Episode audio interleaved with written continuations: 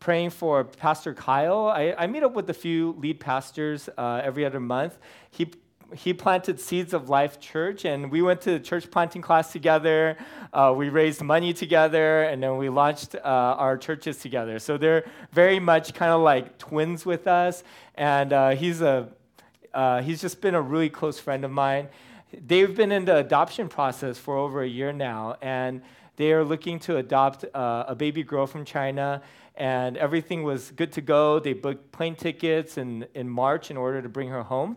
But as they visited the embassy two days ago, um, the person who looked at his application uh, talked to him about being a pastor and then basically denied their application after this very long process. And if you know anything about the adoption process, I mean, financially, it's tens of thousands of dollars, but also just readying your home, your heart, your children to bring in another family member is, is incredibly, um, there's just a huge cost to it. And so I've been praying a lot uh, for my friend Kyle, and, and I asked him if, if we could pray for him as well. And so would you, would you just take two minutes just kind of talk to the Lord, um, asking for favor for those who have a hand in uh, making these decisions? And, um, and then I'll close us. God, thank you so much for uh, my brother Kyle. I know most people here don't know him, but he loves you so much. And um, I again just pray that um, you would open the doors and move the hearts um, that need to be moved in order for him to bring this girl into his family, to give her a home, and also into your family, um, that she would be adopted by, by our Father, um, by you. And um, so we just, we just ask, Lord, that you would take away every barrier, every stumbling block in Jesus' name, that the people who are saying no, would you silence them? Would you bind them, Lord? And would you release those who uh, will give them a path forward into bringing um, their girl home next month, God? So we just ask for that in Jesus' name. Um, amen. All right, we uh, usually start off with a question, so we're doing that today. If you could break off into groups of three and four and meet someone around you, that would be awesome. Uh, how have you heard other people describe Jesus? Maybe your coworkers or, or friends or people you go to school with. And who is Jesus to you? So that's the first question. The second question is, how would you describe yourself? Originally, it was written as, how would you describe the core of who you are? But the children's ministry just said that's too intense. So, how would you describe yourself? Yeah. All right, so we're going to do five, six minutes, and then I'll come back. Check, check. All right. Thanks for sharing, everyone. You know, I think when, when we uh, talk about Jesus or hear other people talk about Jesus, there's a huge spectrum, right? Even in this room, there's probably a lot of different concepts of who Jesus is. But I think about the conversations I've had and the way that he's been described to me through many conversations, maybe as a good teacher, someone who had a high view of uh, morals and ethics and would teach that to other people, made a, the world a better place through that. Other people saw him as, you know, a fictional character. Maybe there's a historical part of him, but all the miracles he did and maybe even the accounting of him was fictional. Other people maybe think of him as a deceiver, right? Someone who lied to a lot of people about his resurrection, or maybe his disciples fabricated aspects of him to give him more authority, and a bunch of gullible people believed it. Um, you know, there's a lot of different ideas about Jesus, and even celebrities. There's like I call it like the Oprah Winfrey version of Jesus, where he just kind of makes your life better, or the Talladega Nights Will Ferrell version of Jesus, right, where he loves baby Jesus the most, or um, the Oscar Jesus, where you thank your parents and then you thank Jesus and then you thank your producer. Well, when we look at Matthew chapter 16, verse 13, Jesus uh, comes across a lot of answers during his time as well, similarly to today. When Jesus came to the region of Caesarea Philippi, he asked his, his disciples, Who do people say the Son of Man is? They replied, Some say John the Baptist, others say Elijah, and still others, Jeremiah or one of the prophets. During this time, Jesus started gaining a lot of popularity. I, I think if you feed 5,000 people with a few loaves and fish, like people just want to follow you, you know? If you feed people, they just want to follow you. You heal the sick, people want to follow you. And so a lot of people are gathering around him, some because of his teaching, because of hopes that he would be the Messiah. Other people just wanted to be entertained. Other people were there to oppose him. But he gathered this huge gamut of people and because of how wide the spectrum is, there was a lot of different views about Jesus. I think the disciples left out like heretic and someone who deserves to like be stoned, right? They left out all the harsh things. And they talked about maybe this conspiracy theory where he was a resurrected prophet. John the Baptist had just been beheaded, kind of the first old school prophet in 400 years, and people were uh, thinking maybe Jesus resurrected from uh, John the Baptist. Maybe he's like the second version of that, or the second version of Elijah, who was the greatest prophet in Israel, or Jeremiah as someone else. But then there's this pause, I think, as I read this passage. Um, I imagine a pause. And then Jesus looks at Peter. But who, what about you? Who do you say I am? And I wonder if Jesus were to ask you that question, like he asked Peter, like he asked all his disciples Who do you say I am? What would you say? I think some of us have the right answers.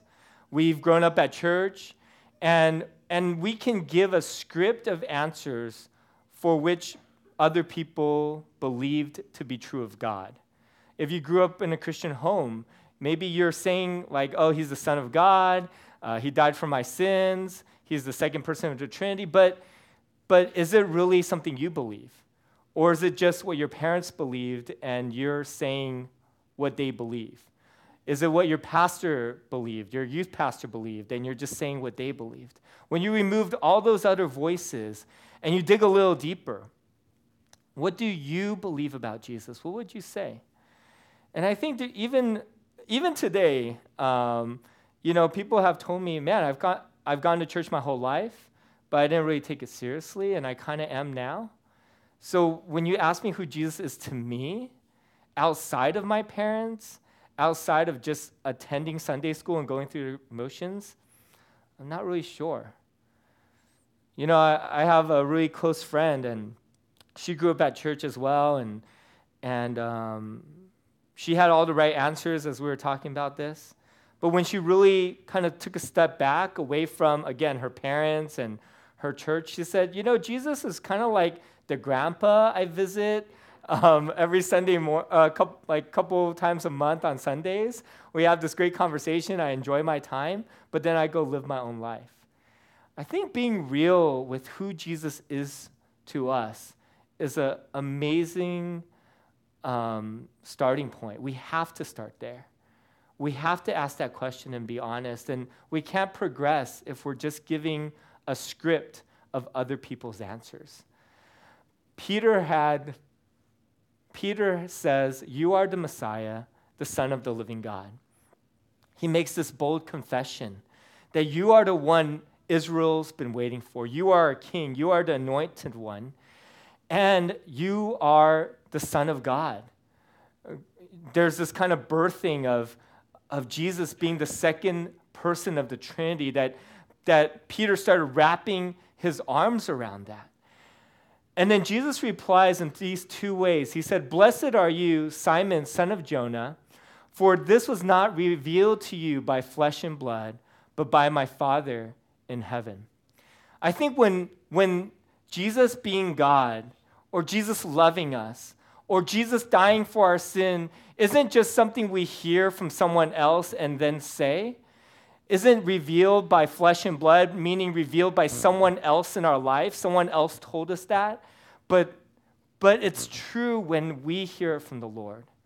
It's true when, when the Spirit reveals that God loves us and dies for us. And it's not just a picket sign, it's not just something the preacher says, it's something that the Spirit shows us, right? This idea of reveal is that something that was a mystery, something that was hidden, but then is unveiled. And I think when you progress in your Christian faith, you start making these distinctions between what you read, what you hear, what you learn about God, and what God has gifted to you, what God has spoken to you. Right? In one category, it can still be very good, but it can also puff up and make us cocky. In this other category, when Jesus speaks to us, it's transforming and convicting and gentle and powerful. You know it when you see it. And that's what I long for. That's what I long for you to long for. You know, I couldn't sleep. I've been up since 1 a.m. Um, and uh, jet lag and stuff.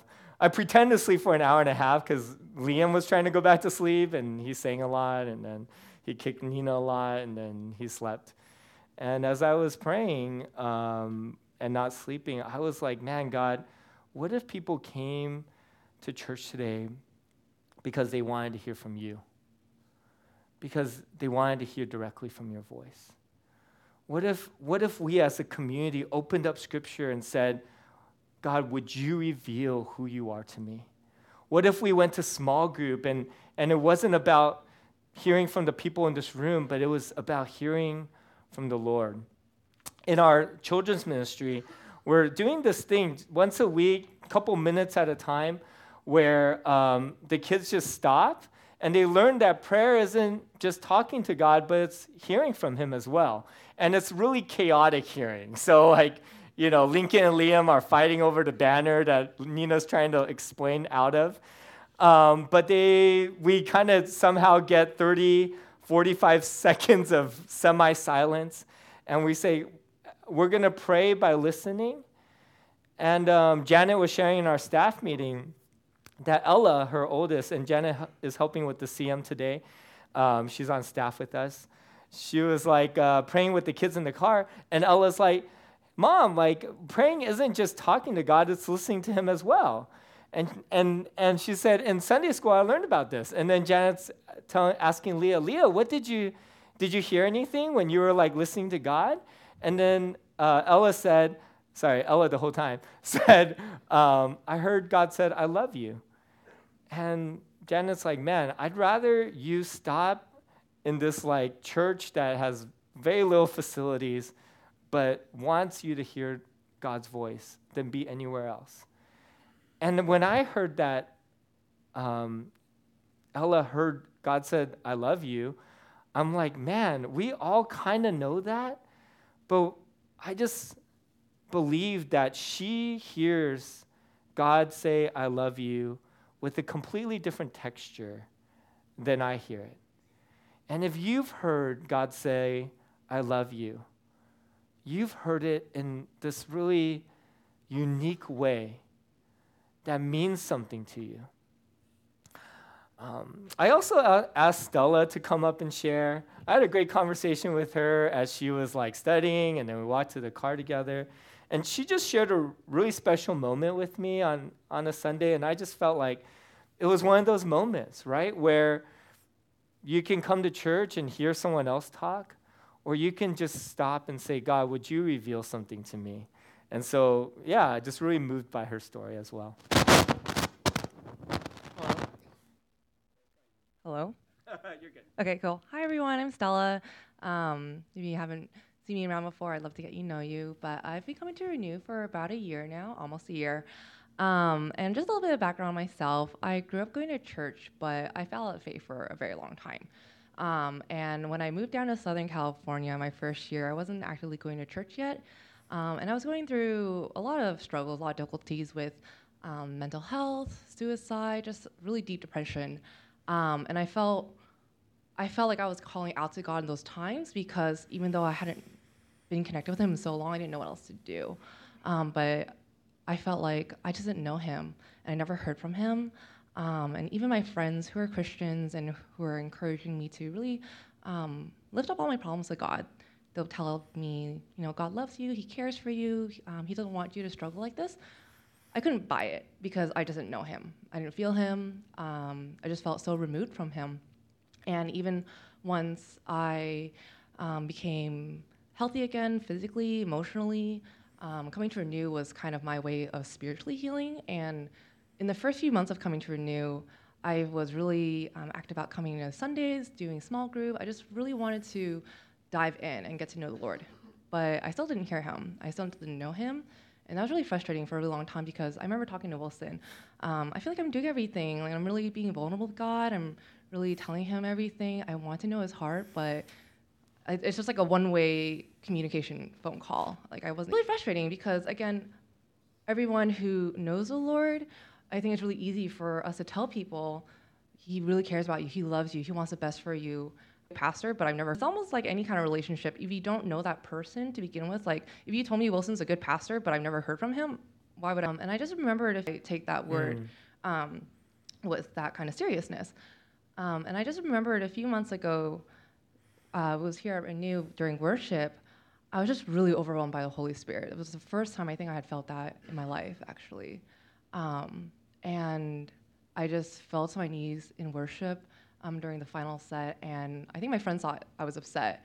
At the end, they were asking me like, "Oh, did something happen?" I said, "No, I was. I actually, I feel God for the first time," and it was just so overwhelming, and it just really made me understand how I really wasn't alone, and a lot of my prayers and my cries they weren't unheard. It's just God reveals His heart in His own time, and in mm. ways that, you know, was my time to know Him.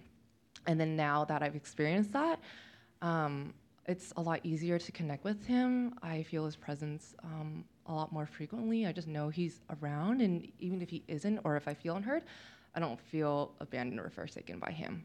Whereas before, if, since I didn't know God, it was just always this anxiety of, are you even there?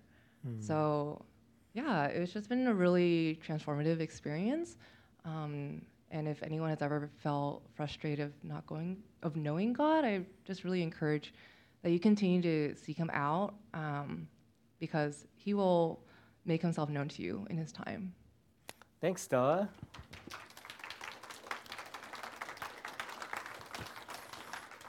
You know, I think that's why we ha- that's why we're here. That's why we worship. That's why we gather. That's why we're listening to God's word for moments where you know it's not just me speaking, but the Lord's bringing something into your soul for moments where you open up scripture and you're reading it, you're understanding it, but then something else hits you that meant something totally different that that weighs on you, that transforms you. And I just I pray that you would long for that, that you would look for that, that it would be this other category in your life.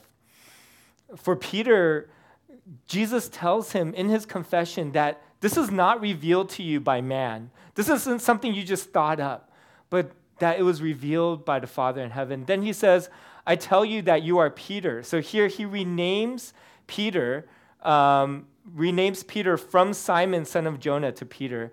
And then Peter means rock. And so he says, I tell you that you are Peter. On this rock I will build my church, and the gates of Hades will not overcome it. As he gains this revelation about who God is, he understands who he is. And I think that's the most fundamental way that we could draw our identity is that as we discover who God is, we discover who we are. Peter had a revelation of God, and then Jesus gave him a revelation of himself. And I hope that we would draw our identity from who God is. You know, over this last couple months, there's this greater and greater revelation as God being Father and it's and you've had to hear it over and over again in my sermons right about me kind of loving liam playing with his roles you know being upset but still loving him and and uh, being proud of him and then the whole time god's like that's me to you i wonder if we draw our identity out of our strengths and gifts out of our worst moments out of other labels that people assign to us or if our identity who we act out of who we say we are is entrenched in who God is. If it is, our identity is unshakable. If it is, our identity isn't seasonal, is, can't be broken down, can't be taken away. but is, is this kind of deep, rooted, anchored confidence, not out of who we are, but out of who God is. So, in those moments when we discover Jesus, we're also discovering us, who we are, and our purpose. And that's what Jesus is pulling out of Simon. Simon um, Peter was someone who was really emotional, right? Here he's affirming Jesus and and confessing him as Messiah. In the next passage, he's going to be rebuking Jesus, and Jesus is going to say, Get behind me, Satan. At the Last Supper, Peter's going to say, Hey, I'm going to go with you to the cross. I'm going to die for you. I'm going to give my life for you. If everyone else abandons you, I won't. And then that very night, right, he um, denies Jesus three times. He was always kind of this person who was very unstable, un rock like, unfoundational, nothing, something you wouldn't want to build, build on, on top of. And then Pentecost comes. And then he sees the resurrection. And then he's called to lead the church. And Peter becomes, in his maturity, the man that Jesus has always seen and named. You're going to be an anchor for the church. You're going to be someone who leads the Jerusalem church out um, through persecution and see the spread of the early church. And he walks into trial and says, I know Jesus. He walks into the cross and says, I'm not willing to be crucified the same way as my master, hang me upside down. Jesus draws identity out of him. And I believe that those moments come in these face to face encounters with God? Are we creating space in our life to have these face to face encounters where God reveals who he is and then reveals who we are? That happens to Abraham, right? His name was Abram, and then God makes a covenant with him and reinstates his covenant. And then one day he changes his name. You're not going to be called Abram anymore. You're going to be called, Abraham, which means father of many nations. I love the way Jacob gets his name changed to Israel. He's wrestling with Jesus. It's like pre incarnation Jesus, probably the same Jesus that shows up with Daniel in the fiery furnace, right? He spends a whole night grappling with Jesus. And then finally, Jesus kind of cheats and like touches his leg and he goes limp. And then finally, like he escapes. And be- before that, Jacob holds on to him, says, gives me a blessing. And he, he changes his name and he says, You'll be called Israel because you prevailed against man and God. And he's been a wrestler his whole life, wrestling with God. And I, I think this was a time of torment for Jacob. He had to go look at Esau again, a person he stole his birthright from, a person he'd been alienated with. He didn't know if Esau was going to come up and just, just try to kill him. And I wonder maybe we find who God is in the wrestling. Maybe we find who God is when we're in the trenches, grappling with Him, trying to get on top, going on the bottom again, not sure how things are going to end up, but you're close and you're hanging on. And sometimes it feels violent. Sometimes you're fighting Him, but you're face to face.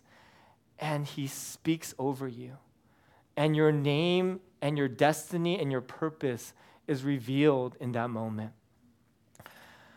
And then he says something else about, um, he says, Peter's going to be the rock, and he says, I will build my church, and the gates of Hades will not overcome it.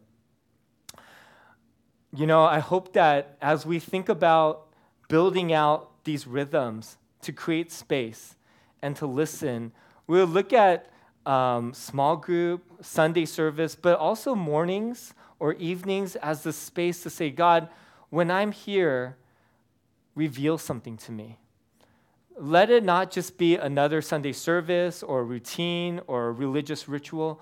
Let it be a moment where I, where I see you. And I think retreats are one of the most, the best spaces for that. We get away from our, from our busy lives. We hopefully put down our phones and um, we just sit and we desire to hear from the Lord. In March uh, 15th to 17th, we have a young adult retreat that we're extending to college students as well. Um, we'd love for you to come out to that. Uh, Pastor Dave will be preaching, just my favorite preacher that I get to hear in house. And, um, and we're just going to be spending time resetting before the Lord. We have almost 70 people signed up. We'd love for you to do that as well. I'm going to close our time talking about honey badgers. Um, in Australia, I went to a zoo and I found out about honey badgers, and they're just the most crazy animal. And I, I've fallen in love with them. I started calling Liam a honey badger. Um, so they'll just like, they are the most, um, they're so, so they'll just walk into like a lion's pack and be like, what's up, guys?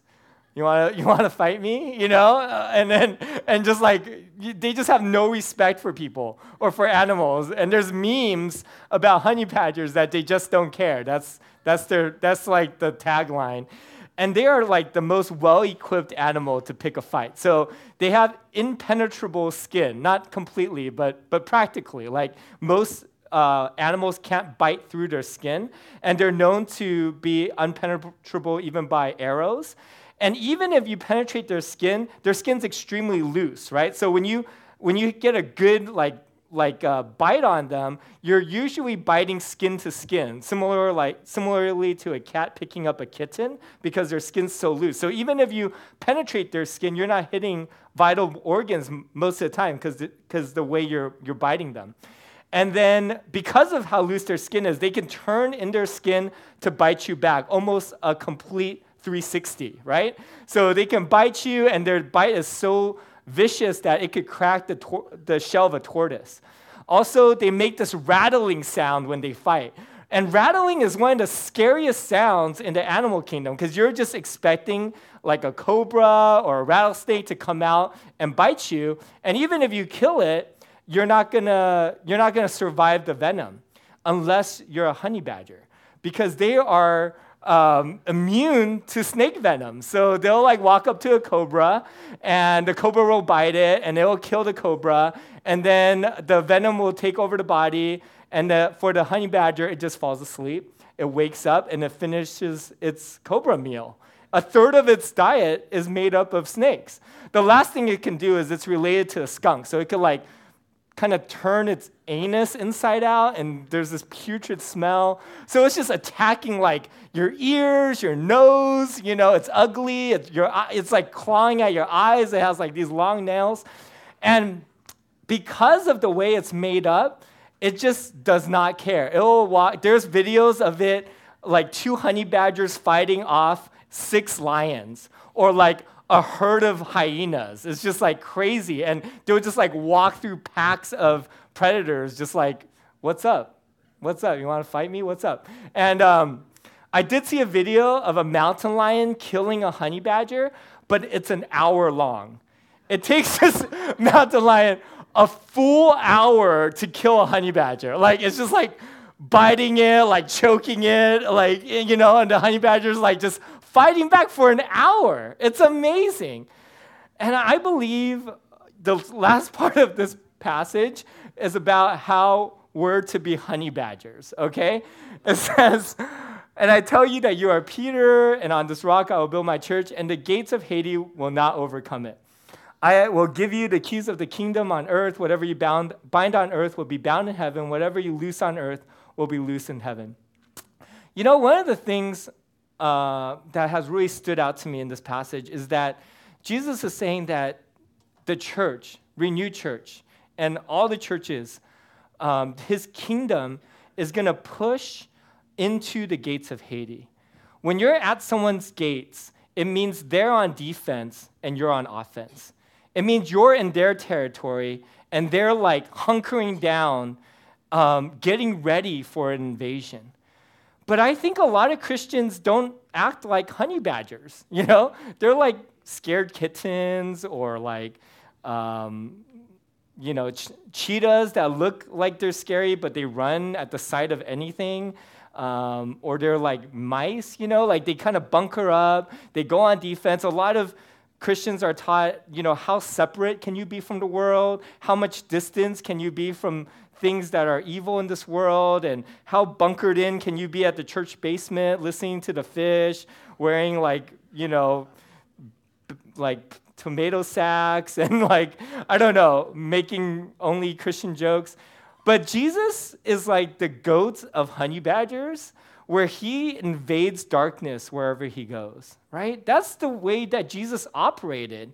He would just like go to a, a cemetery and walk up to a man who's running around naked, breaking chains, completely demon possessed, and these demons are like in fear of him.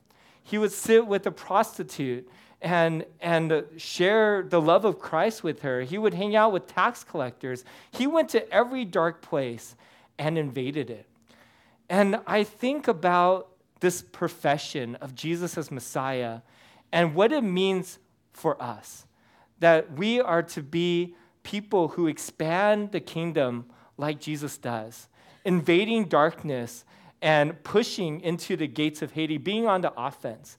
You know, I'm proud of our church for so many different things, but one of the things I love about our church are the honey badgers of Renew.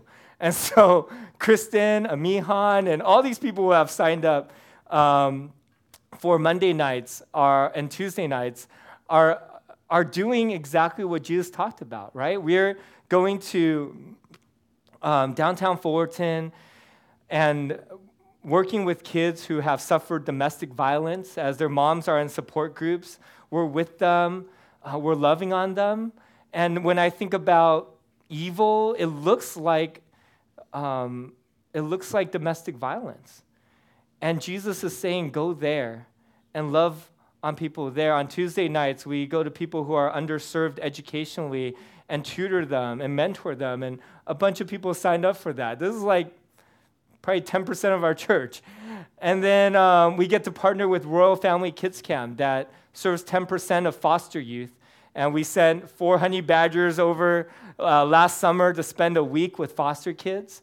And about 15 of us went out to do a big birthday party for them. And many of them have never been able to celebrate a birthday, right? And, and when you think again about what does the gates of Hades look like, it looks like kids not having parents, going from one home to another, not knowing uh, what it looks like to have a family, and we get to be family for them for one week out of the year. And hopefully, it inspires us into adoption or foster care.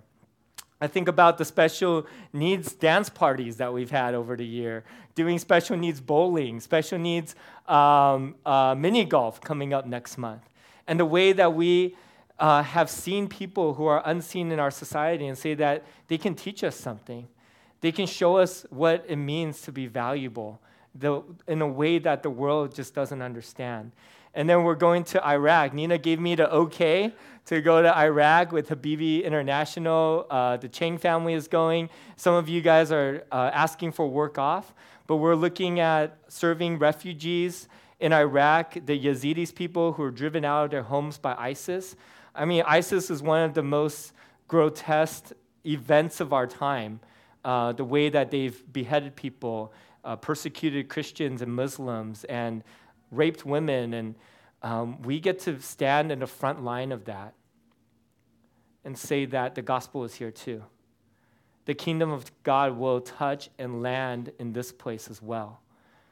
And we want to bring physical healing um, we want to bring economic healing, but mostly we want to bring spiritual healing, the gospel there. We're called to be honey badgers because Jesus was a honey badger, because he said that he's going to build his church and it's going to advance into every place of this earth, especially the darkest. I wonder this morning, as you um, sit and listen to the Lord, how, who have you found him to be? And how has what he's revealed to you defined you, changed your life? And I pray for so many more spaces where you can hear from him, where you can hear that he loves you. And it's not a cliche, but it's personal, it's textured, and it's life changing that He forgives you.